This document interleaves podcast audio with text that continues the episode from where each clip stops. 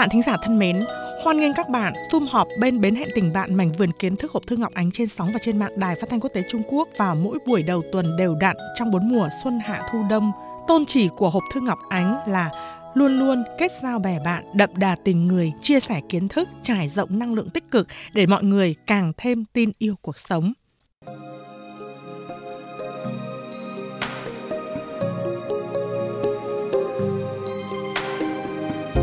Chúng ta thường nói, trên đời này tình yêu là đề tài muôn thuở. Nhưng theo Ngọc Ánh thì bạn bè lâu năm, cho dù nắng mưa gió tuyết, cho dù vắng mặt lâu ngày, nhưng trong lòng vẫn nhớ.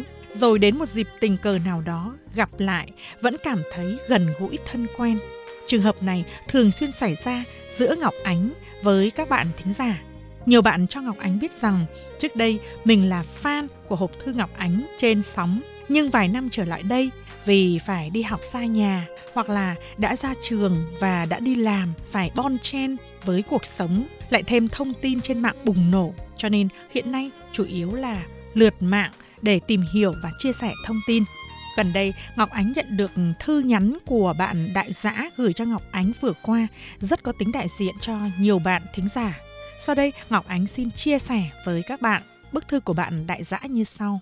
Cô Ngọc Ánh thân mến, đầu tiên cháu xin chúc cô Ngọc Ánh cùng toàn thể các thầy cô, các anh chị em trong Ban tiếng Việt Nam Đài Phát thanh Quốc tế Trung Quốc lời chúc sức khỏe và những điều tốt đẹp nhất. Cháu hôm nay lần đầu tiên được nói chuyện với cô trên mạng, có thể xem như là một điều ước trong số những điều ước lớn của cháu đã thực hiện. Ngay lúc cháu đang ở nhà đi học, được sự che chở trong vòng tay của bố mẹ, cháu đã được biết đến quý đài. Gần nhà cháu có một chị cũng hay nghe đài, cháu thường qua nhà chị ấy chơi rồi mỗi khi đến giờ chương trình của quý đài là cháu lại đến nghe ké. Nhiều lúc qua lại như vậy cảm thấy phiền nên cháu đưa ra đề nghị với bố mua một chiếc đài. Khi đi học hay làm việc, cháu đều sắp xếp thời gian để đón nghe những chương trình mà quý đài phát. Cháu thì từ khi còn nhỏ đã yêu đất nước và con người Việt Nam quê mình rồi và đất nước người dân Trung Quốc cũng vậy hoàn cảnh mỗi gia đình mỗi khác. Gia đình cháu không được khá lắm, có thiếu thốn về nhiều điều. Cũng vì vậy mà cháu đã hiểu và vỡ lẽ ra được nhiều điều. Cháu rất thích các chương trình của quý đài như Hộp thư Ngọc Ánh, ca nhạc theo yêu cầu thính giả, tiết mục đọc truyện và tiết mục học tiếng phổ thông Trung Quốc. Nhờ đó mà cháu có thể hiểu hơn về lịch sử, văn hóa, phong tục tập quán cũng như con người Trung Quốc so với những gì ít ỏi mà cháu đã biết. Đặc biệt nhờ quý đài mà cháu có thể rút ra nhiều đạo lý trong cuộc sống, dạy cho cháu cách làm người. Cháu rất thích nghe giọng nói của các cô Ngọc Ánh, Phi Yến, Lệ Quyên cũng như thầy Hùng Anh. Giọng nói của các thầy cô mang đến cho cháu cảm giác ấm áp, làm mát lạnh giữa cái nắng hè oi bức. Cháu cũng không biết tả thế nào mới hết được cảm giác đó. Cháu đã xem thầy cô như những người thân nhất của cháu mặc dù cháu chưa từng gặp mặt. Trước đây, cháu cũng không được tự tin để viết thư gửi đến quý đài bởi vì nghe các bạn khán thính giả gần xa gửi thư nườm nượp tới đài yêu cầu cái này cái nọ. Cháu biết khán thính giả rất đông, thời gian phát sóng của chương trình lại có hạn, lại thêm lời văn của cháu lại khô khan, cộc lốc, biểu cảm. Nghĩ gì viết nấy nên chắc chắn thư đi không trở lại cô Ngọc Ánh nhỉ. Giờ đây cháu đã đi làm, Cuộc sống tự lập tuy vất vả, khó khăn, trồng chất khó khăn, nhưng cháu vẫn tìm thấy niềm vui nho nhỏ trong đó. Xa nhà làm việc, kiếm được niềm vui, đỡ được gánh nặng cho bố mẹ, cũng cảm thấy hạnh phúc. Cũng lâu rồi cháu không nghe đài, với lại thời gian làm việc của cháu cũng bận, thời gian nghỉ eo hẹp nên cháu phải chia tay với thầy cô. Mãi đến tận bây giờ, cháu mới tìm kiếm được liên lạc với quý đài. Cháu mừng lắm cô Ngọc Ánh ạ. À. Hình như là cô Phi Yến nhiều tuổi nên đã nghỉ làm ở đài rồi phải không cô Ngọc Ánh? Giờ đây cháu phát hiện ra sơn động trên Facebook nên cháu sẽ theo sát cô Ngọc Ánh mỗi ngày. Cháu cũng có mơ ước nho nhỏ là học tiếng Trung nên cô Ngọc Ánh biết người lần đầu bập bẹ học hỏi thì cần mua sách gì để học tốt vậy không? Xin cảm ơn cô. Bạn đại giã thân mến, Ngọc Ánh hết sức cảm động khi đọc bức thư trên đây của bạn Ngọc Ánh muốn chia sẻ với càng nhiều bạn. Đúng rồi, đại giã ạ, cô Phi Yến đã nghỉ hưu rồi, không đến Đài Phát thanh Quốc tế Trung Quốc làm việc nữa.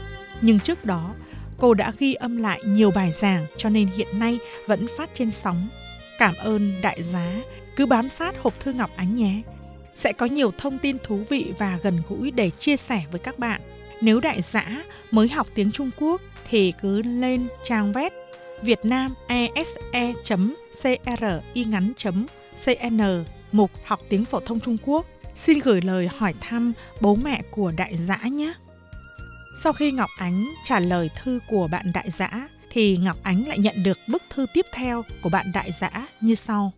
Cô Ngọc Ánh thân mến, rất cảm ơn những lời chia sẻ chân thành và hữu ích từ cô.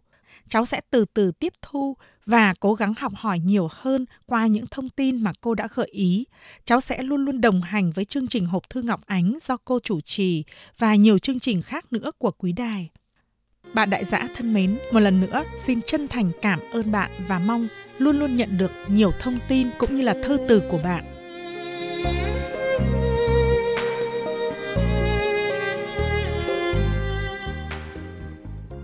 Mời các bạn tiếp tục theo dõi hộp thư Ngọc Ánh. Người Trung Quốc thường nói, Phụ ai rú san, mù ai rú suối, có nghĩa là tình cha như núi, nghĩa mẹ như sông. Bạn cư dân mạng có tên là vui buồn năm tháng nhắn tin cho Ngọc Ánh hỏi rằng Chị Ngọc Ánh ơi, núi Thái Sơn có phải là ở Trung Quốc hay không? Núi này nằm ở đâu hả chị? Trên trái đất này có nhiều ngọn núi, mà sao lại ví công cha như núi Thái Sơn ạ? À? Em muốn chị giới thiệu cho em tìm hiểu về ngọn núi Thái Sơn. Bạn vui buồn năm tháng thân mến, sau đây Ngọc Ánh xin lần lượt đáp ứng yêu cầu của bạn. Thực ra Ngọc Ánh cũng biết Việt Nam có câu công cha như núi Thái Sơn, nghĩa mẹ như nước trong nguồn chảy ra. Đúng vậy, Thái Sơn là ngọn núi nổi tiếng nằm ở tỉnh Sơn Đông, miền Đông Trung Quốc, khí thế bàng bạc, là tượng trưng của dân tộc Trung Hoa. Bởi vậy mà ở Trung Quốc có rất nhiều danh ngôn là đến từ núi Thái Sơn. Ví dụ như con người ta ai cũng phải chết, hoặc nặng như Thái Sơn, hoặc nhẹ như lông hồng. Hay là có mắt mà không biết Thái Sơn.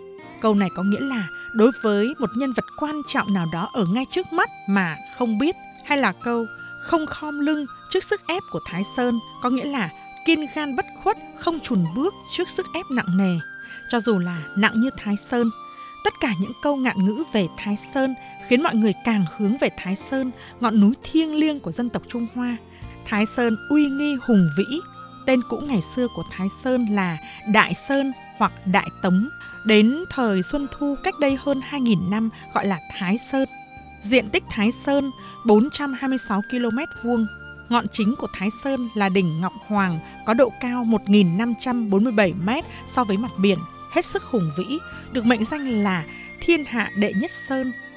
Năm 1986, được UNESCO, Liên Hiệp Quốc đưa vào danh mục Di sản thiên nhiên và văn hóa thế giới. Điều thu hút nhất của Thái Sơn là vì Thái Sơn là ngọn núi nổi tiếng duy nhất được nhà vua phong thiền trên lịch sử Trung Quốc. Trong khi đó, Thái Sơn còn là nơi hưng thịnh của Phật giáo và Đạo giáo, là ngọn núi các đời vua đến hành hương. Những nơi mà các đời vua đặt chân đến đều cho xây dựng chùa chiềng, tượng trướng, viết chữ khắc bia để lại rất nhiều văn vật lịch sử. Có hơn 1.000 bài thơ bài từ của các văn nhân mặc khách từ thời xưa Trung Quốc đến nay vẫn được bảo tồn rất tốt. Nếu như bạn đến thăm Thái Sơn cũng có nghĩa bạn bước vào dòng lịch sử Trung Quốc. Xung quanh đỉnh Ngọc Hoàng có vô số di tích lịch sử, những tấm bia khắc chữ nhiều vô kể. Trong chùa đại, cây bách do Hán Vũ Đế trồng năm xưa, nay vẫn sum xuê um tùm trước cung Hồng Môn. Câu nói của Khổng Tử, Đăng Thái Sơn tiểu thiên hạ, có nghĩa là leo lên núi Thái Sơn cảm thấy thiên hạ dưới chân mình trở nên sao mà bé nhỏ như vẫn còn vang vọng đó đây. Các bạn thân mến, trên đây là đôi nét về Thái Sơn. Còn câu công cha như núi Thái Sơn, nghĩa mẹ như nước trong nguồn chảy ra. Theo cách hiểu của Ngọc Ánh, phải chăng là vì công lao của người cha chắc nặng vĩ đại thiêng liêng như ngọn Thái Sơn vậy?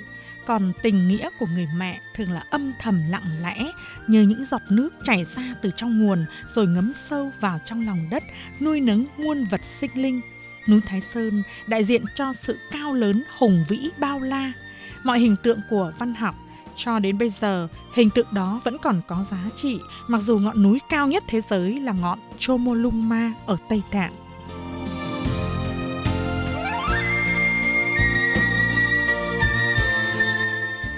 các bạn thân mến, cảm ơn các bạn vừa đón nghe hộp thư Ngọc Ánh trên sóng Đài Phát thanh Quốc tế Trung Quốc. Ngoài ra, hoan nghênh các bạn lượt thích trang hộp thư Ngọc Ánh trên tường Facebook.